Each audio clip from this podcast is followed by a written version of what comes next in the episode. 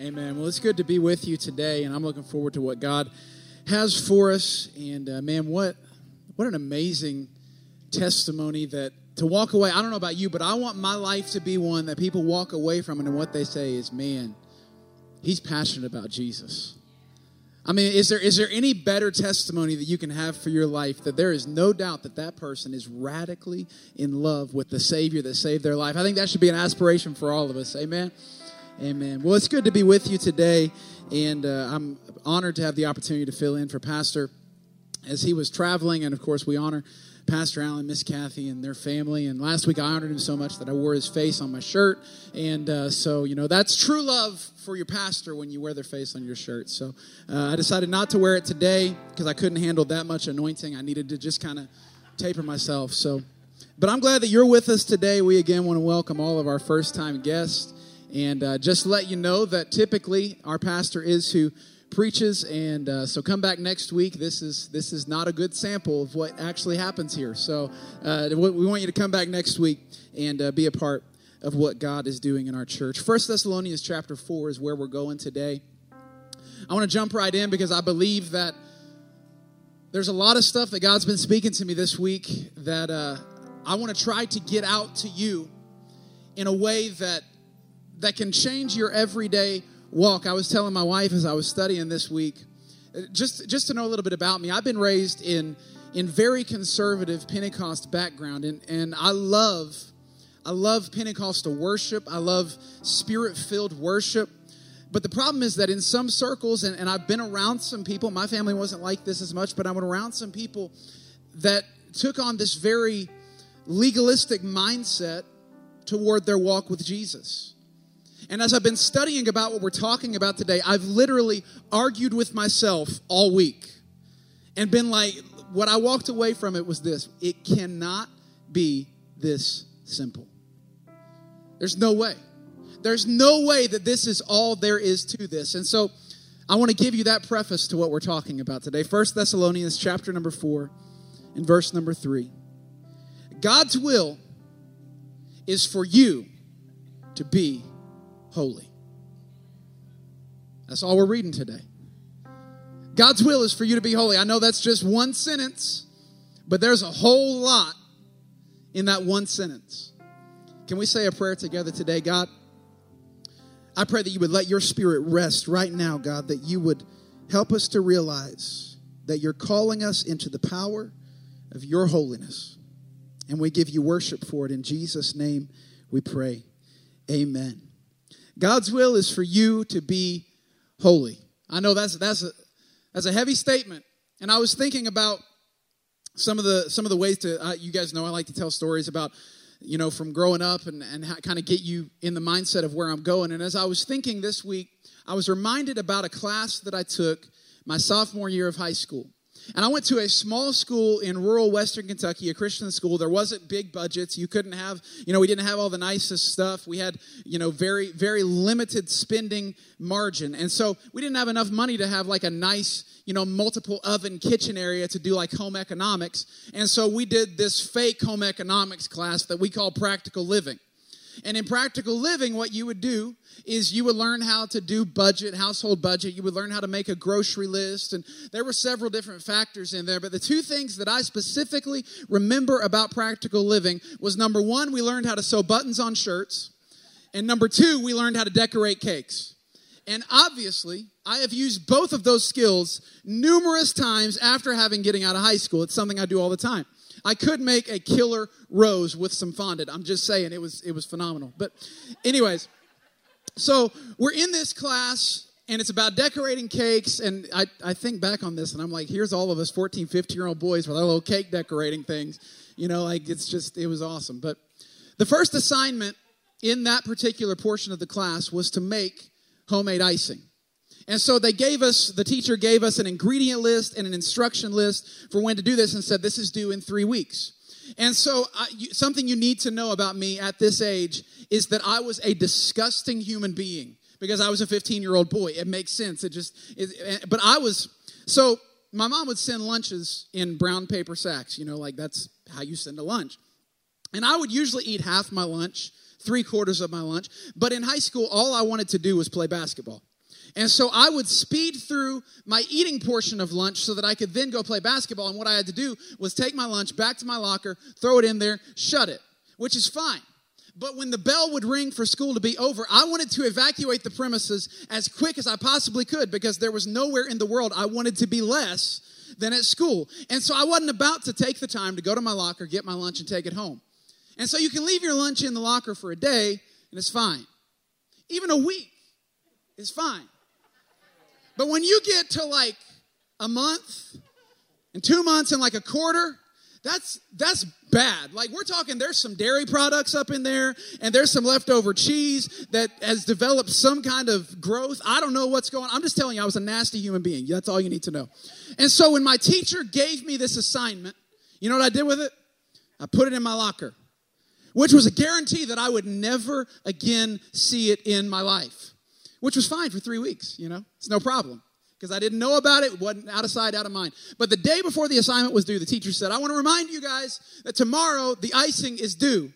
And so I made mental note go home, make the icing, tell mom. Actually, let's be honest, mom was going to make the icing and I was going to turn it in, but go home, make the icing. And so, as you know, 15 year old boys are excellent at remembering mental notes. They remember everything that you tell them. And so I went home and I forgot. And then the next morning, somehow, because we serve a faithful, sovereign God, he reminded me that I had to turn in icing that day. And so I told my mom at like seven o'clock in the morning, I have some icing that's due in practical living. And so I didn't tell her it was supposed to be homemade. I just said I had icing that was due. So mom took me to Walmart and I bought some Betty Crocker buttercream icing. And I went into the kitchen and I grabbed a bowl and some saran wrap and I put it in my backpack and I went to school. When I got to school, I went in the bathroom, I opened the tub of Betty Crocker icing, dumped it in the bowl, put the saran wrap on, and voila, homemade icing. It was amazing. And I took it and I turned it in.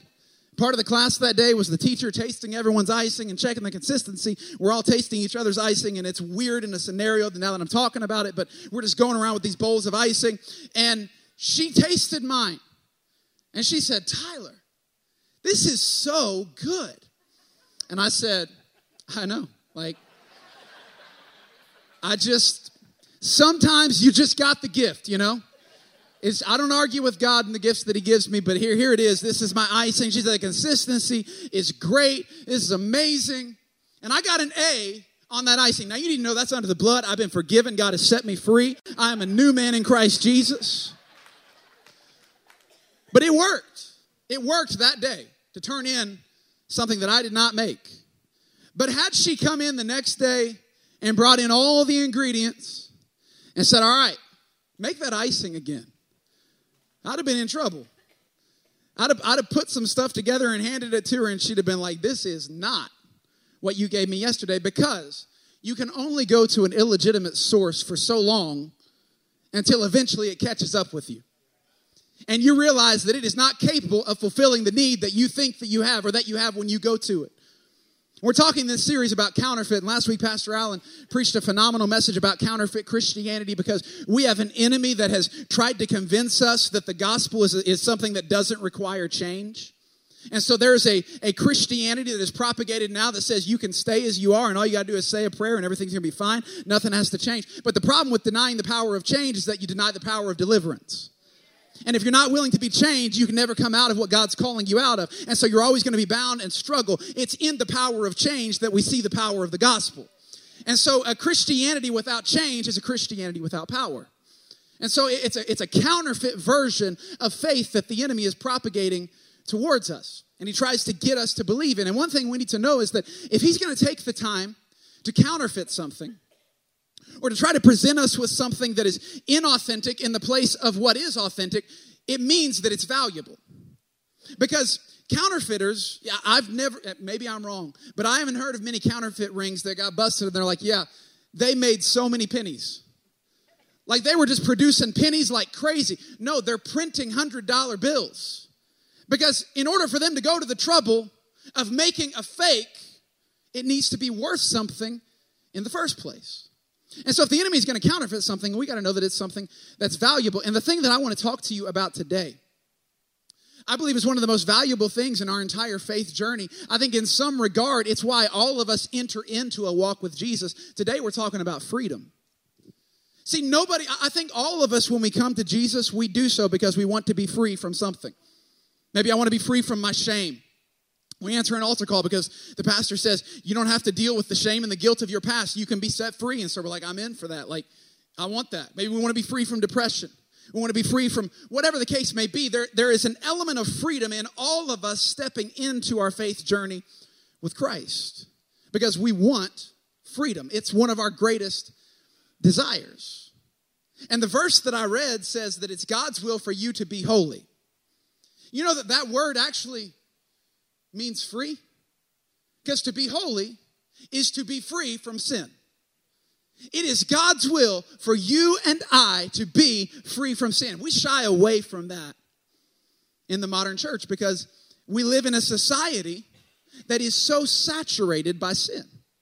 I mean, it's everywhere we look. We have access to so much sin at every any given moment. We can access countless sins simply by taking out our phone and touching a screen, and boom, you can have all kinds of sin right at your doorstep.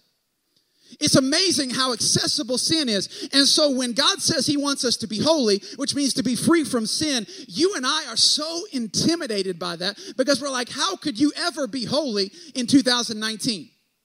Our world is so broken and messed up, and we're all so sinful in our nature. How could we ever be holy? But see, when, the Paul, when Paul wrote this letter to a group of believers in Thessalonica, they also lived in a messed up culture. They lived in a society that was full of pagan worship and full of idol worship. And actually, as he writes this, he says it's God's will for you to be holy, so abstain from sexual immorality. He's not saying that simply because he's like, this is the only thing you need to worry about. He's saying that because their culture was defined by sexual activity. In religion, they had sexual activity. Out of religion, they had sexual activity, homosexuality, bisexuality. All of this was prevalent in the Thessalonican culture. And so he said, it's God's will for you to be holy, so you need to abstain from sexual immorality. But what he was actually saying was, it's God's will for you to be holy, so look different than your culture. See, we think that just because we live in a sinful culture, that means we got to be sinful. Just because we live in a society that is full of the enemy's his plans and his strategies that somehow we got to succumb to it. But I've come to tell you today that as Christ followers, we're called to change our culture, not be changed by it. And so, it's God's will for us to be holy. I want what God wants, so I want to be holy. Amen. Would you agree with me? Like that would, yes, I'm there for that. The problem is that there's still this thing that's a part of me called flesh. And flesh is still tempted by the same thing, the thing that is not conducive with the holiness that God has called me to. And so the Christian walk is living in this tension between a desire and a calling to be holy, but a flesh that is, pro- that is prone to being sinful. That is walking out your faith journey with Jesus. And see, the enemy, he presents a counterfeit freedom from sin to each and every one of us because what that looks like is you and I, we, we get saved and and we come down to the altar and we say the prayer, and man, worship is, is on fire, and the pastor's been preaching, and it's been good, and we accept it. We're like, yes, I want to pray, I want to receive Jesus. And did you know that in that moment, you are set free from sin? The moment that you believe on Jesus to be your Savior, the moment that you confess that you're giving your life to Him, you are free from sin. That's proven all throughout Scripture. That moment, that instant, in belief, in faith, you are not bound by the things you used to be bound by. And a lot of us, we experience that transformation, we experience that power, and we leave this room and our activity is different. We talk different, we look different, we act different, and the reason is because we got something new. We have a new life in Christ. And that's a beautiful thing. These shoes that I'm wearing are, are fairly new. I got them a couple weeks ago, and they're white. And I'm brave because I bought white shoes. It takes a, special kind of bravery to have some white shoes. And I bought these at the Adidas outlet, and so I'm not even ashamed to tell you they're new today. Like they, they were $16. Praise God for Adidas outlets, Nike outlets, every kind of outlet. Amen. All God's people said amen. But today, as I walked down from the house, because I was wearing new white shoes, every step was a careful step. I was looking out for puddles. I was looking out for sand. I got a dog, so I was looking out for other stuff. I was looking out for everything that might tarnish the purity of my new shoes. And a lot of us, when we get saved, we leave this room with the same kind of cognizant awareness of the purity that has been put into us. The Bible calls it imputed righteousness, that God has given us the righteousness of Christ. And so we walk in this careful, like, I can't go there because I know that that's, that's going to mess me up if I go there. I can't hang out with them because they're, they're the influence on me that right now I can't handle being around with them. I got to get out of this relationship because if I stay in this relationship, it's going to mess up the purity that God has given me. And so we walk with this understanding that we need to be careful. The Apostle Paul says it like this that we need to walk circumspectly or we need to walk carefully understanding that we've been given this new life. But just like anything else, after a little while, the newness wears off. And so I was careful. I did take it into consideration, but now I've had it for a while. I mean, if it gets a little dirty, that's fine. And we become less careful. And inevitably, what happens because we live, like we said, a society that's saturated by sin, there is an environment around us that is so filthy and dirty, and we dwell in this filthy environment. And when you're not careful in, an, in a dirty environment, you're going to get dirty. When you aren't walking with an understanding that there are threats around you in an environment that is so filled with them, eventually it's going to rub off on you. And what's going to happen is you and I are prone to step into what we've been called out of, which is sin. And what's crazy is in this moment that we do the unthinkable. See, this is this is the realization I came to this week. Y'all gonna think I'm crazy, but this is what I came. Sin is like Taco Bell. Taco Bell is not sin. That is not what I said. I rebuke that. But sin is like Taco Bell. Because I know when I get that Crunchwrap Supreme or that cheesy gordita crunch or that chalupa meal with the beef supreme, or the soft tacos with just meat and cheese, none of that lettuce, because I don't need nothing healthy on my Taco Bell taco. I know when I eat that, I know the effect is not going to be good. I know that I am not going to feel great when I partake of that. I know that it is going to have some terrible consequences. But yet I still, and I'm, you know what I'm saying. You can act holy if you want to, but you know what I'm saying. I know everything about what Taco Bell is going to do, but yet I find myself in the drive through. And I know that's I know that's a crazy illustration, but you know good and well when that temptation shows up. If I do that, I'm going to feel terrible. I'm going to get about 5 seconds of pleasure and then about 2 months worth of shame.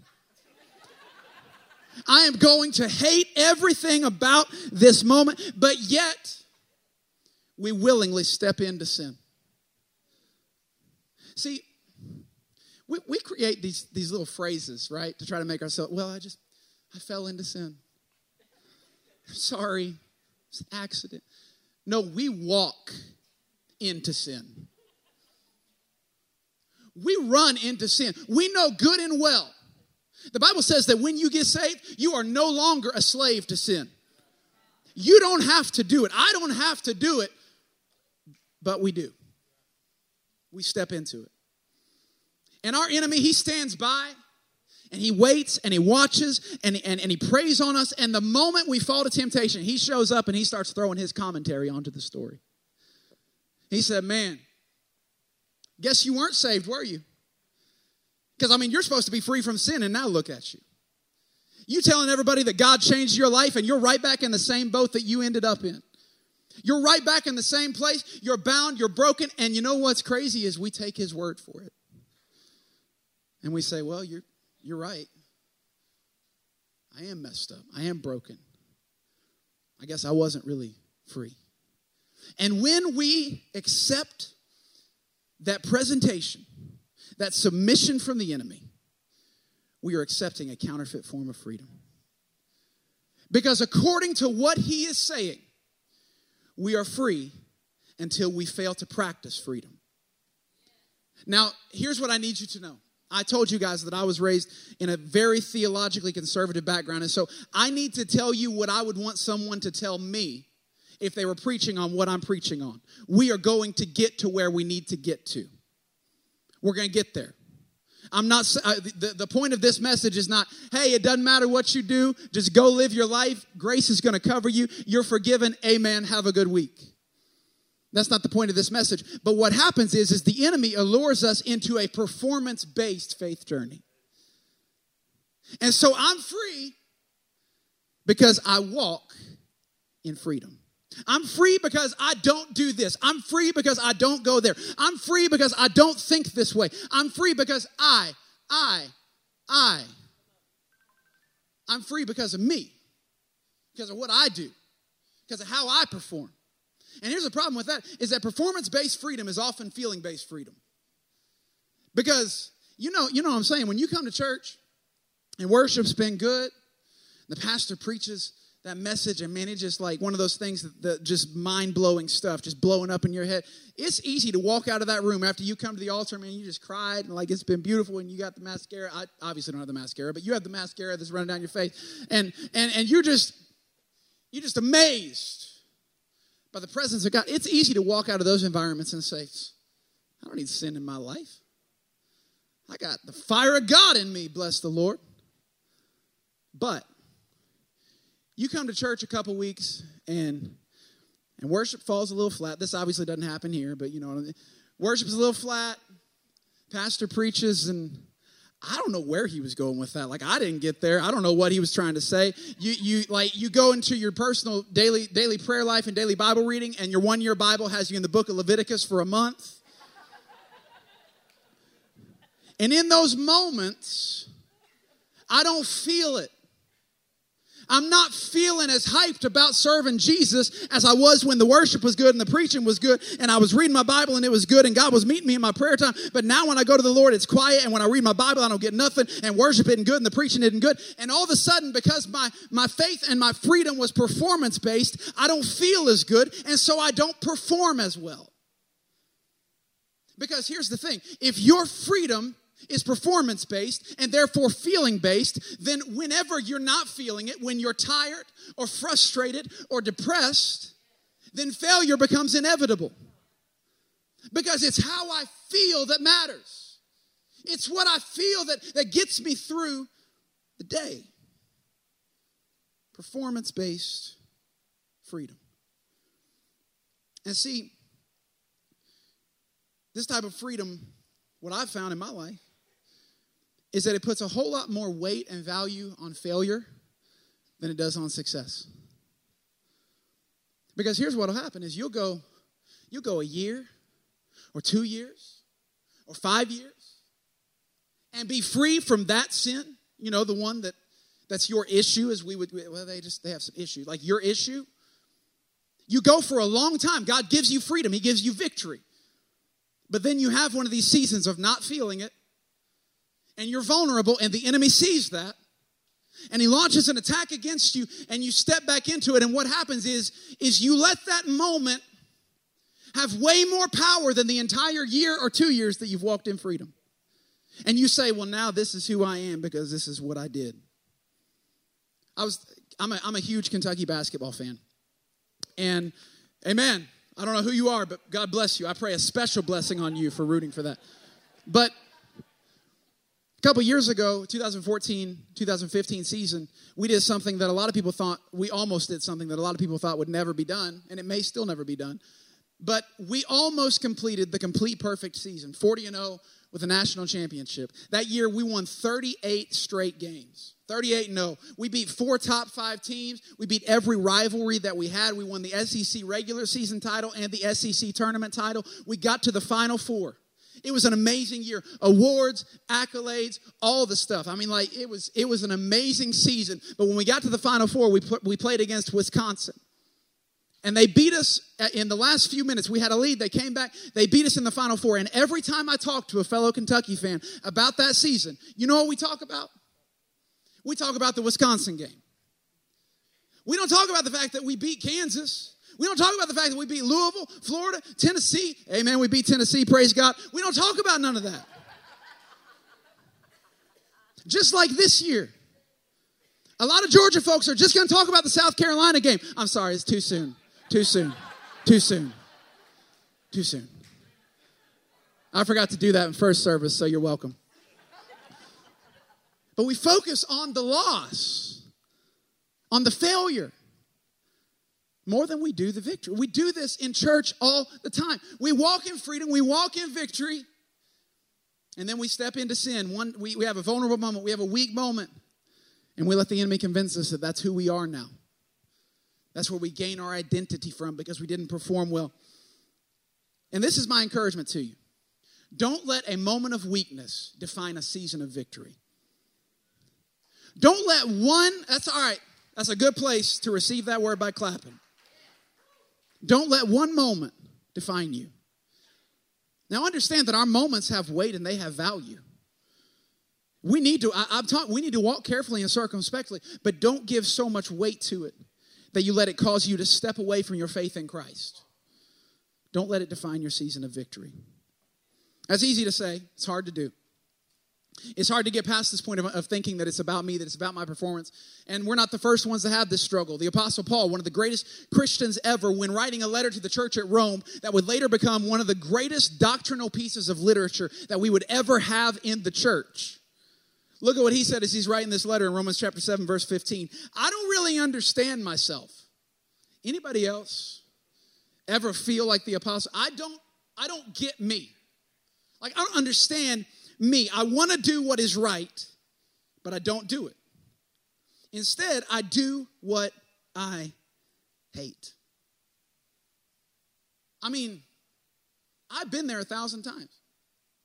Like I said, I want to be holy. I want to do what's right. I want to be free, but there's still this flesh in me. There's still there's still that that propensity towards what I know is unhealthy and unprofitable.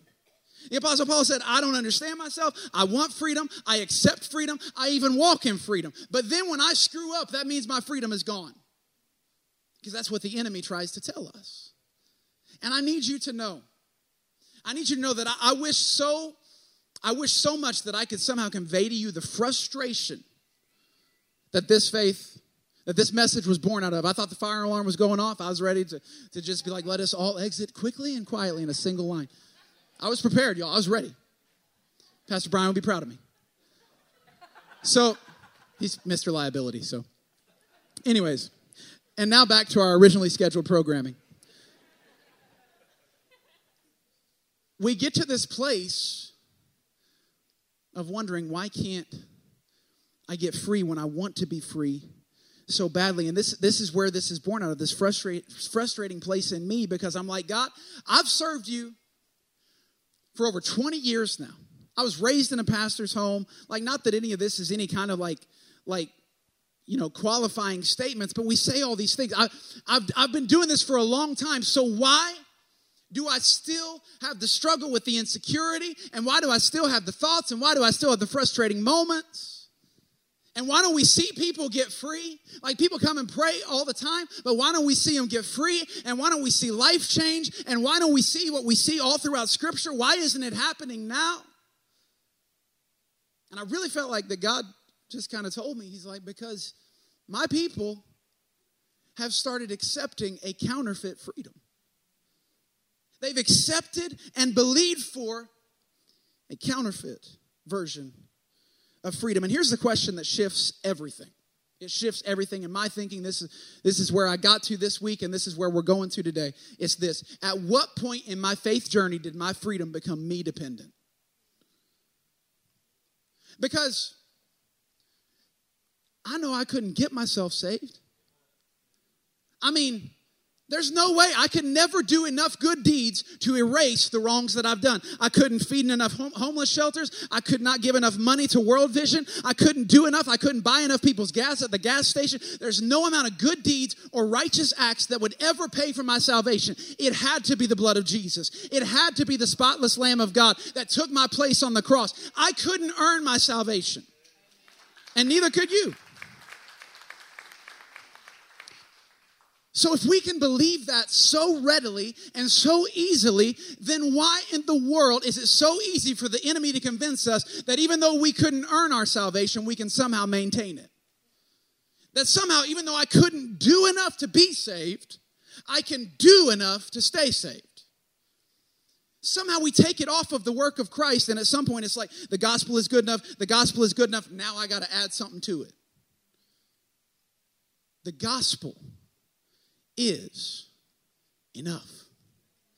Jesus finished the work. When he said it is finished, he did not insert a stipulation that said, except for what Tyler needs to do. He said, It is finished. Death is defeated. Sin is conquered. Freedom is purchased. The cross was enough.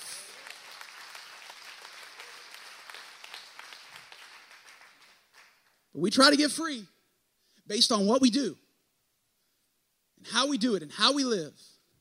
And this is what I felt like God led me to is this. There are people, there are counterfeiters that can make money that looks so legitimate, feels legitimate. The paper, I mean, it's it's it's quality, it smells legitimate. Everything about it seems right, but it's not worth anything. Because what gives money its value is not what it looks like, smells like, tastes like, feels like. What gives money its value is where it originates. The difference between the authentic and the counterfeit is its point of origination. And so there are a lot of people that are saying, I'm free because I don't do this. I'm free because I don't go there. I'm free because I don't listen to that. I'm free because I haven't done that in 20 years. But you are allowing your freedom to be printed and produced from your performance. And that is a counterfeit version of freedom because the only authentic freedom is that which was produced on the cross of Calvary. Where was printed on that cross is the authentic way to walk in freedom. It's not about me. It's not about you. But God knew we would have a tendency to make it about us. And so when he was inspiring men to write the inerrant word of God, he told Paul when he was writing his letter to the Ephesians to say this that we are saved by grace through faith, and that not of yourselves, it is the gift of God. And then he said, You know what, Paul? Go ahead, put this in there too. Not of works, Throw that in because I know my people and I know what they're going to do. They're going to think that they have to do. And understand, I, like I said, we're getting there. Hang on. Not of works, and this is why, because if it was of works, then I could look at all the things that I don't do, and I could look at my resume, and I could say, man, my freedom looks better than your freedom. Because look at all I'm free from, and, and you just got a few things that you're free. No, it, it's not of works, lest any man should boast. But then look what he said. He said, For we are his workmanship. The New Living Translation says, We are his masterpiece. You know what I love about this passage of scripture? Is because the same guy that wrote it is the one that we just read was writing to the Romans and said, I don't understand me. I don't get myself. Why do I do what I don't want to do? And I love if you continue reading in Romans chapter 7, it's like as he's writing that letter, he gets this aha moment because by the time he gets two paragraphs down, he said, Wait a minute. There is therefore now no condemnation to them who are in Christ Jesus, who walk after the Spirit, not after the flesh. He gets it and he understands it. So then, four years later, he's writing a letter to the Ephesians and he says, Friend, you're saved by grace through faith. It's not your works. It's not what you do that earns and buys your salvation because you are God's masterpiece. You know why I love that? Because I just read to you in his letter to the, Thess- to the Thessalonians that he said, It's God's will for you to be holy. That word will means that it's God's idea. It's, it's the picture of an inventor getting a concept that he wants to work out. It's God's will for you to be holy. But then in Ephesians, he said, For we are God's masterpiece, or we are the finished product. It was God's idea for us to be holy. And so he said, You know what I'm going to do? I'm going to get to work and I'm going to make it happen. And this is how he made it happen. For we are his workmanship created in Christ Jesus. How do I become holy?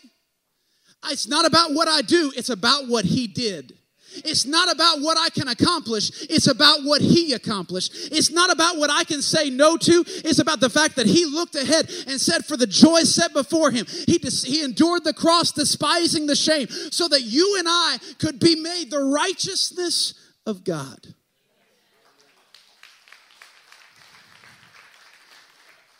We are his masterpiece. And the thing that the reason I argued with myself a lot as I studied this was because God gave me this revelation that just it it convicted me. Because there are people that walk in moral excellence that are not spiritually free. Because they think their freedom is based in what they do. And the enemy will gladly allow you to walk in a spirit of legalism if it means you don't tap into the spirit of freedom. He will gladly let you leave sin behind and stop doing stuff and stop going places if it means that you don't really get a transformed heart and spirit that changes not what you do, but why you do. It's a counterfeit version of freedom.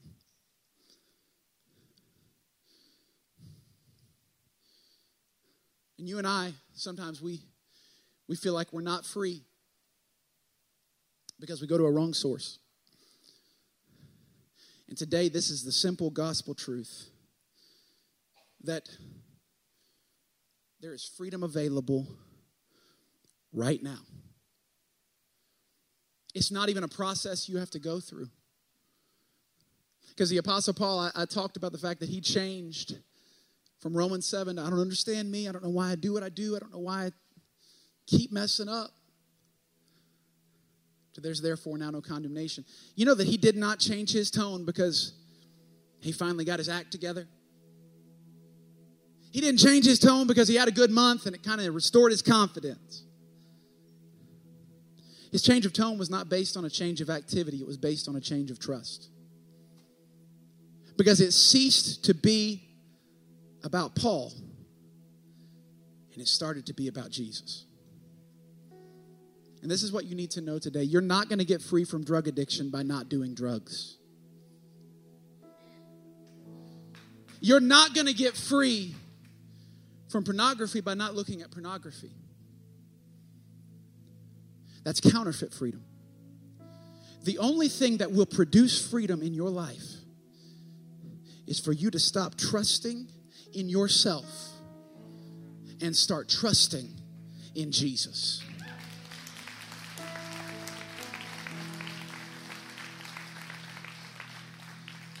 And that's why I said all week, I've said, God, can it really be that simple?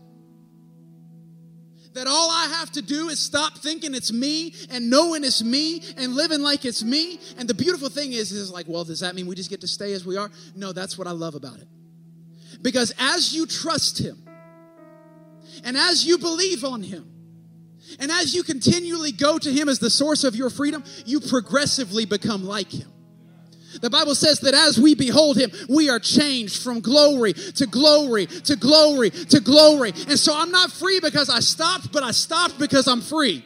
I'm not free because I said no, but I said no because I found my identity in the finished work and the blood of Jesus Christ. And so now there is no condemnation.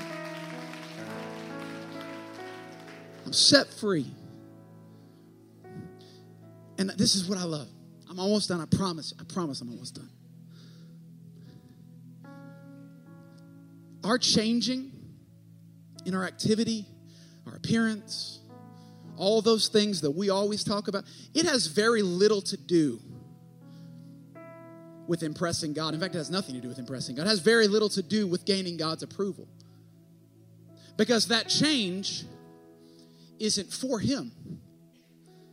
When we accept Jesus, the Bible says that He sees us as righteousness, He sees us as Jesus.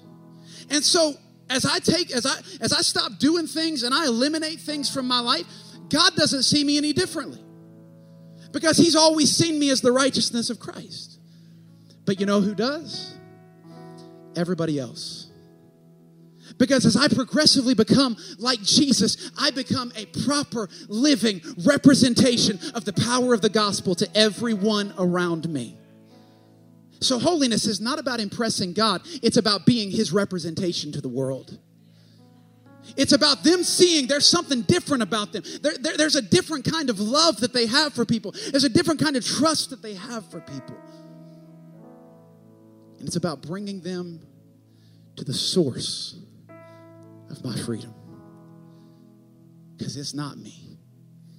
It's not me. It's Him.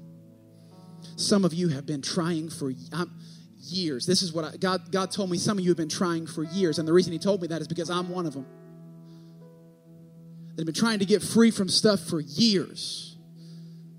And it's been up and down, and up and down, and up and down. But today, all that changes because you're not trusting in what you're going to do tomorrow. You're not trusting and you're going to do better this week. You're not tr- you're trusting in what he did 2000 years ago. And it is finished. If any man be in Christ, he is a new creation. Old things have passed away, all things have become new.